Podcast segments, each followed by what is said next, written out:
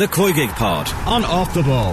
I don't like it. I want to be up there in Group A. I don't care who we get. We should be up there competing against them. But, you know, as you said, we're going to win that group and then get promoted, hopefully. Subscribe to the feed in the OTB Sports app now. OTB AM with Gillette Labs. Get the ultimate shave or your money back. Neon Night Edition available now. I'm delighted to say the Kilkenny legend Tommy Walsh joined us on the show this morning. Morning, Tommy. How are things? Yeah, good morning, Shane. Good morning, AJ. Hi, Tommy. Are you keeping uh, plenty to, to, get stuck into, Tommy, as it turns out, for, for those who saw the action of the weekend. Some cracking uh, games and plenty more to look forward to. There's only one game of note, of course, in the senior championship um, to look forward to this weekend. But uh, I guess the story, Tommy, that's dominating the, the back pages in the last couple of days is the GAA go. We have the back page of uh, Irish Daily Mail. GAA go say no. So Noel Quinn, the, uh, the, the chief of GAA go, um, defending the uh, the service after the strong comments, I guess you'd say, from Dónal Óg Cusack on the, the Sunday game at the weekend. He uh, accused RTE and the GAA of exploiting hurling, saying the game needs oxygen. What, what do you make of this whole this whole issue, Tommy? I guess it's all about visibility of the sport. Yeah, Shane, it's I think it's a very sensitive uh, conversation, very sensitive issue.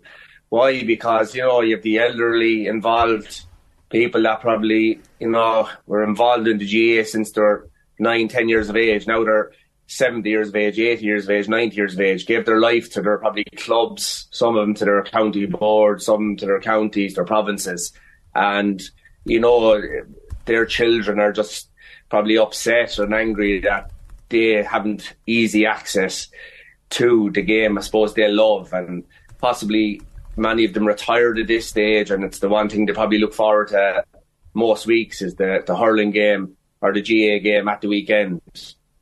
Um, on the other side, like if they look at the GAA side of things, they have to try and keep everybody happy, Shane. Um, mm. Like I would imagine the top brass in the GAA, they got to where they got to from working hard in their clubs, from working hard probably in their county boards or their various jobs. They didn't just get there willy nilly. They had to work hard with a, probably a huge passion for the game to get to, to where to get to, but they have to keep everybody happy. I remember in the Kilkenny, a, a, a, a great, I suppose, committee member Kilkenny County Board years ago. I remember my father was talking to him about fixtures and giving out about fixtures, uh, probably Tullaroan fixtures, probably at the time. And he was just saying to him, he said, listen, fixtures are grand and they're easy to do until you're the one making them. then you're clashing with communions, you're clashing with confirmations, weddings, you know, minor matches, under 21 matches. So, like, all these things are, are probably, it's when you get to the decision maker, then the challenges, I'd say, are enormous. And, like, you would have to say, like, I was listening to a lot of the commentary over the last weekend and the, uh, over the last few days. They all make sense. Mm. Like Don Logan, Jackie on Sunday night in the Sunday game, like you know, Dónal Óg, we all know Dónal Óg, he's not afraid to say what's on his mind. But it comes from a good place. Like he, he's hugely passionate about the game. He's usually passionate about growing the game. He's usually passionate about Cloyne and all things Cork and all things GAA. You know, he, he was one of the main drivers of GPA back through the year. So when he says something, you know, he works hard at it and he means it. Jackie was there with him as well. We heard John Mullane speaking, Tom Dempsey, Eddie Brennan. We heard a few lads last night uh, speaking. So, like, all these things are coming from a good place. Um, so, I think it's all about not winning the, the war here, not the battle. So, we could all probably argue different sides of it. It's probably how do we achieve it together, what we want to do, which is promoting the game. And, um, like Shane, like, you go back to 10 years ago, was, is it five years ago before the, the, the the round robin. Mm. So was there there was probably two before the COVID, so probably back to around 2016. In Munster, there was only three, say before the provincials, because I presume all the provincials will be on free to air. So before the provincials, there was only three games in Munster. There was a Munster semi two Munster semi-finals and a quarter final. In Leinster, you only had two quarter finals because I think two teams at the time would have got buys. I think it was two quarter finals, two or three, we'll say. And two semi-finals. So like that's three games plus four games. That's seven games. And I was looking at it the other day, like I think there's 18 games now mm. in the earlier provincials. So there's an increase of what is it, uh, 16 or 17 games. Like it, it, it's unbelievably increasing games. So the challenge is how do you get them all on free to air? Um, like and you know, like uh, as you know, and, and probably the country knows, like I worked for GAA Go there for the first couple of games. Good people, like really passionate about doing a good job, really passionate about the GAA. The analysts were good. Um, the lads behind the scenes, the cameramen, the producers, Gráinne, like all really trying to work hard to to promote the game, you know, and, and work hard at, at the jobs they were given. And like the big probably criticism is that the main games we're going to GAA Go the main Munster games, which is the Limerick and Clare game. But listening then to last night, it was originally supposed to be on RTÉ free to air only for the, the Great Limerick run, mm. and but there was other games on on G, and say the other one was the one the weekend, the, the Cork and, and Tipperary game. But like GAA Go did have other good games on, which was the Kilkenny Antrim last Sunday, uh, Wexford and Galway, Dublin and Wexford. So they weren't just cherry picking, you know, the, the, the, big games. So I just see it from probably every side because, you know, I'm hugely involved myself yeah. with the with, with, with the club. Uh, and I would always have been slow to criticise the, the, the, I suppose, the, the likes, the committee members for the one reason is I see firsthand that, say, our own board in Tullaroan, which would be a small, really, set up as a compared to, you know, the bigger county board regouts or the GAA itself. And the enormous work they do. You'd only see after you finish playing what they do, like organising games and pitches and so on and so forth. So I think that the challenge is like, can say if there was no GAA Go, Shane. Mm.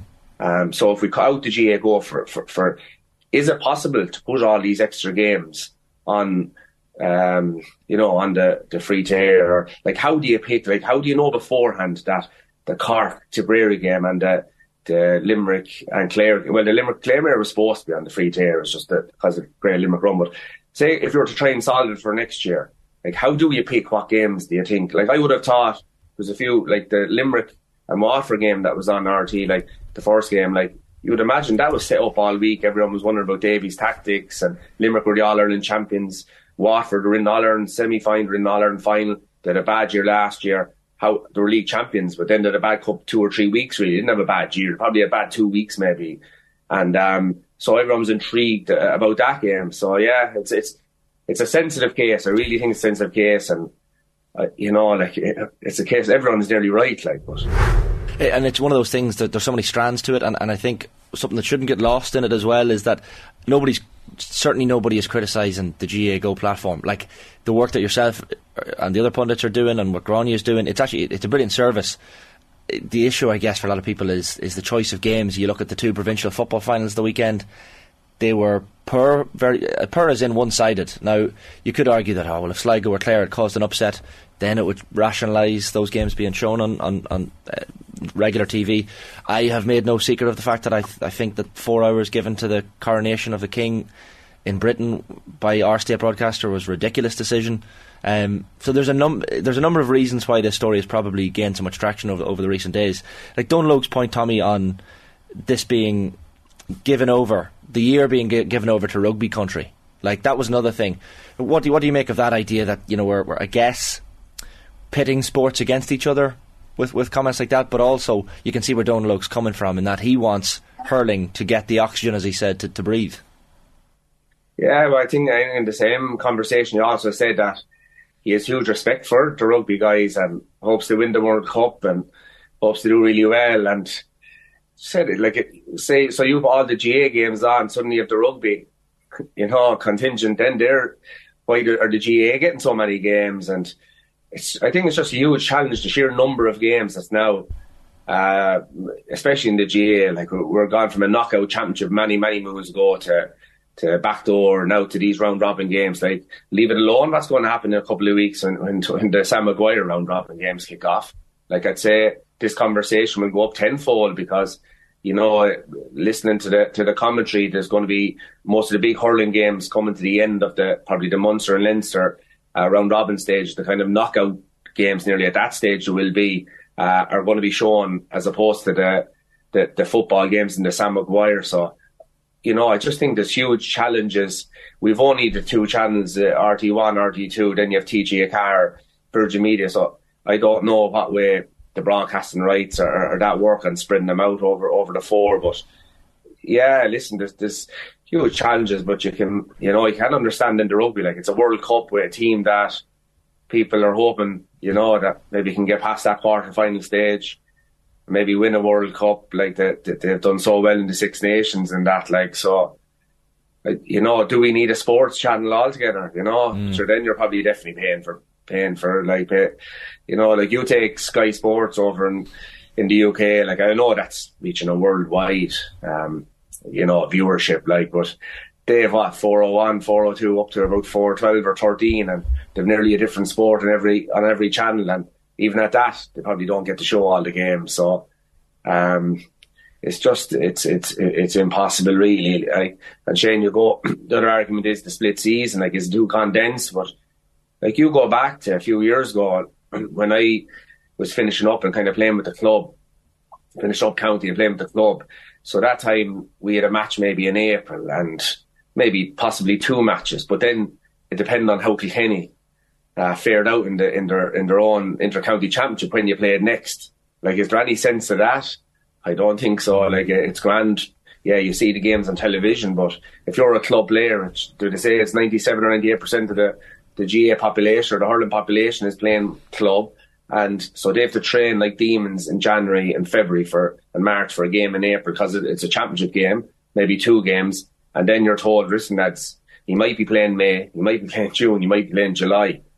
So, like the GAA acted that time. I know COVID helped, and like the split season, depending on who you're talking to, I suppose. But I would imagine anyone that's involved in the clubs thoroughly enjoyed last year anyway. Not sure how it's going to go this year, but definitely last year. Like I know Kilkenny finished up with a club, club campaign that was incredible. Like you know, we had the county lads back for weeks upon weeks together as a group, as opposed to just coming back for the match. So um, yeah, like I go back to my point about the the, the challenges. It, it's when you go to make the decisions, then you see all the obstacles that are in your way. But I don't know, could you have a sports channel altogether?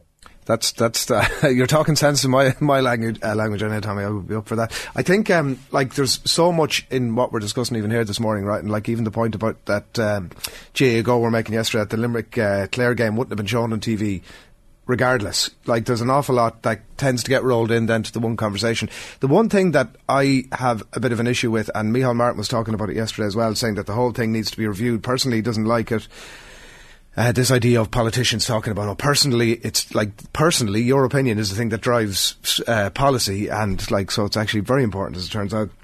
But we've tended to talk about this as, you know, the big games getting, you know, uh, put behind a paywall, let's say, or whatever, whatever the case might be, um, you know, Tipperary, Cork. So are we saying it's okay for the lesser games to be behind a paywall? So are we saying that you know it's not okay for people from older people, let's say, because it's been couched that way, and I don't know if I necessarily agree with that either.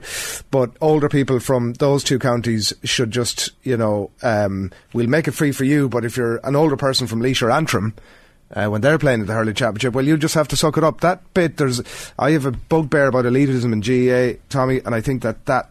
Um, notion. Either we agree that this service can exist and the games that are behind it are behind it, regardless of who's playing, uh, or or we just do away with it entirely. I don't agree with this thing about uh, the bigger games. Yeah, well, sure. You're never going to please everybody, um, Adrian. So, like, if you try and please everyone, probably nothing will happen. Mm. So, you probably have to go with something and just go with it. And, but like, I still go back to the point where showing the bigger games, like, like you you don't really know what the bigger game is until after it's over. Like if you went back to, now I didn't look at before coming on here, but the from just memory, kind of memory, the Tipperary Cork game last year was that not a disaster of a game? So like if the sh- if they had to show on that last year, nobody be griping about it. To be, you know, like it's only after a game is played that everyone knows how it's such an incredible game it was. But like you know, like free on the free tier, the Kilkenny Galway game was in Nowlan Park. Henry Shefflin coming back to his home county management after all the, you know, the, the media attention I got last year. Galway and Kilkenny both All Ireland, say semi finalists, or oh, Kilkenny got to the All Ireland final, but random or close. You would have expected that to be an incredible game, but it wasn't. Um, you know, um, so how do you predict what which games? The only way of probably putting all the good games on free air is playing them all, really. Um, but say the Kilkenny Antrim game Sunday wouldn't have been, um, you know, that wouldn't have been a big game or probably huge viewerships, but it was available and it was nice. I I wasn't at it because we had a communion the day before, but the, it was nice to watch it. It was, it was really good, you know, that we could see it, didn't just miss out on it. And like if you go back to the club games during COVID, I'm not sure who the service providers were at the time, but I think you paid a fiver or that for, for a game or 7 mm-hmm. euros. And um, was a great service for people that couldn't go to the games. But like, so if we look at the, the challenge that comes next would be, so if we start playing the bigger games, right? You know the conversation that will come then is what you just said. Why is, you know, maybe the Joe McDonagh for games, why are they not all on if we're trying to promote the game? So the challenge is just where do you fit them in? And um, and you have to remember Adrian as well. Like there was games played at lunchtime last year. Was it the quarterfinals were playing at lunchtime last year on a Saturday? The GAA people and the hurling big we we don't want that either. Mm. So really, the window is probably from a Saturday evening or Sunday from probably two o'clock till half four. So you don't even have seven days like you would have in other sports. Like um, so the, the window is so, so, small, but like you take it, it was kind of hurling only for the last while, really. Um, you imagine the challenge is going to come when the, when the Sam Maguire kicks off.